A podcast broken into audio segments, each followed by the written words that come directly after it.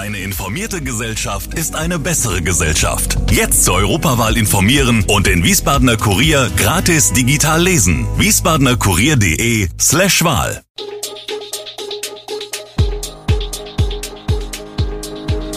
Gude, unser morgendliches News Update. Das Wichtigste aus Wiesbaden für Sie im Überblick.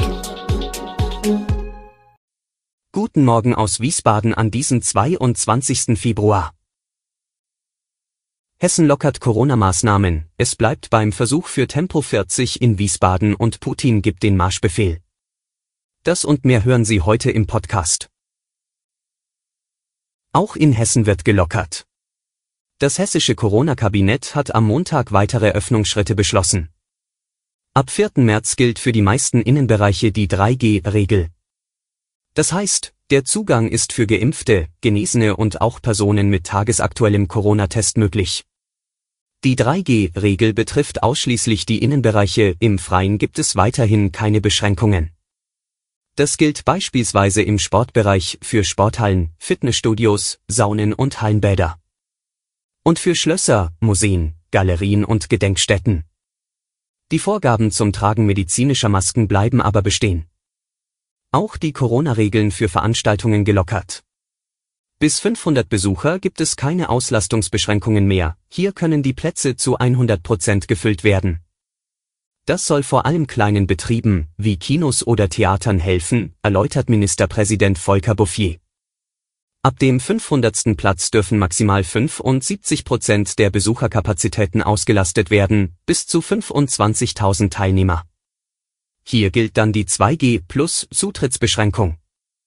Diskotheken und Bars können ihre Innenräume ab 4. März unter der Prämisse der 2G plus Zugangsbeschränkung wieder öffnen. Auch für die Gastronomie und Hotels ist ab 4. März ein 3G-Nachweis ausreichend und der Zugang damit auch wieder für ungeimpfte Menschen möglich. Auch in den Schulen gibt es Veränderungen. In Schulen wird ab dem 7. März die Maskenpflicht am Sitzplatz in den Klassenzimmern aufgehoben. Das gilt am Sitzplatz im Klassenzimmer, nicht im gesamten Raum. Ab 22. Februar müssen bei einem positiven Corona-Test die Mitschüler nur noch eine Woche lang täglich getestet werden, anstatt wie bislang 14 Tage. Es bleibe aber bei drei verpflichtenden Corona-Tests in der Woche bei ungeimpften Schülern. Tempo 40 auf mehreren Hauptverkehrsachsen in Wiesbaden, der von der linken Mehrheit in der Stadtverordnetenversammlung beschlossene Antrag hatte zu einigen Diskussionen geführt. Schließlich hatte Oberbürgermeister Gerd-Uwe Mende, SPD, offiziell Widerspruch eingelegt. Begründung, die Stadtverordneten sind hier gar nicht zuständig. Zugleich haben Mende und Verkehrsdezernent Andreas Kobol, Grüne, als rechtlich Zuständige aber verlauten lassen, dass sie das Ziel in eigener Zuständigkeit weiterverfolgen, das hat die Stadtverordnetenversammlung in ihrer vergangenen Sitzung zur Kenntnis genommen und aus dem Beschluss einen Appell gemacht. In einem anderthalbjährigen Pilotprojekt könnte Tempo 40 etwa in einem Teil der Schiersteiner Straße, der Schwalbacher Straße, Moritz- und Oranienstraße, der Bahnhof und der Emser Straße gelten. Die Vorschläge werden jetzt geprüft. Sie sind es leid zu warten, 18 Hauseigentümer im Rotkirchenweg im Nordenstadter Neubaugebiet Heinweg ziehen jetzt vors Landgericht.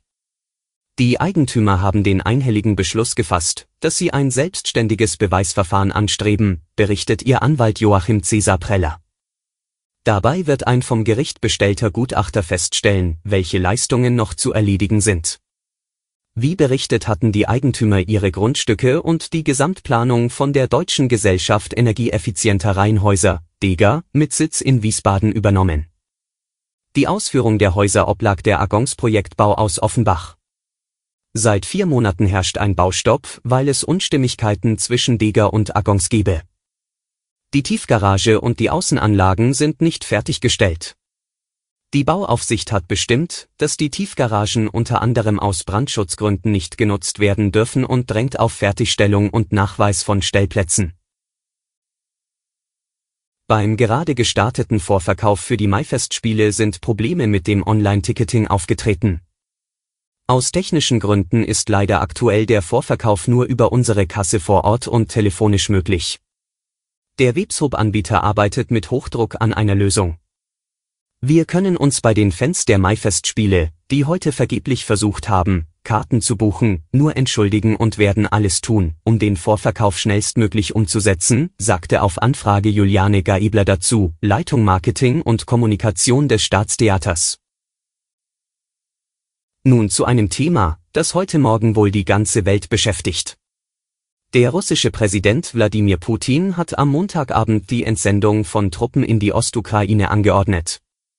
Die Einheiten sollen in den von Moskau nun als unabhängige Staaten anerkannten Volksrepubliken Luhansk und Donetsk für Frieden sorgen, wie aus einem Dekret hervorgeht, das der Kremlchef am Montag in Moskau unterzeichnet hat. Die EU wird mit Sanktionen auf Russlands Entscheidung reagieren, die Strafmaßnahmen sollen diejenigen treffen, die an der Handlung beteiligt seien, erklärten Kommissionspräsidentin Ursula von der Leyen und Ratspräsident Charles Michel am Montagabend. Auch die US-Regierung kündigt Sanktionen an. Der britische Premierminister Boris Johnson verurteilte den Schritt als offenen Bruch internationalen Rechts und sprach von einer schamlosen Verletzung der Souveränität und Integrität der Ukraine. Putin forderte die ukrainische Führung auf, sofort das Feuer in der Ostukraine einzustellen. Andernfalls werde Kiew die volle Verantwortung dafür tragen, sagte er. Über alle weiteren Entwicklungen halten wir Sie im Live-Blog auf wiesbadener-kurier.de auf dem Laufenden. Alle Infos zu diesen Themen und noch viel mehr finden Sie stets aktuell auf wiesbadener-kurier.de. Gude Wiesbaden ist eine Produktion der VRM von Allgemeiner Zeitung, Wiesbadener Kurier, Echo Online und Mittelhessen.de. Redaktion und Produktion die NewsmanagerInnen der VRM. Ihr erreicht uns per Mail an audio.vrm.de.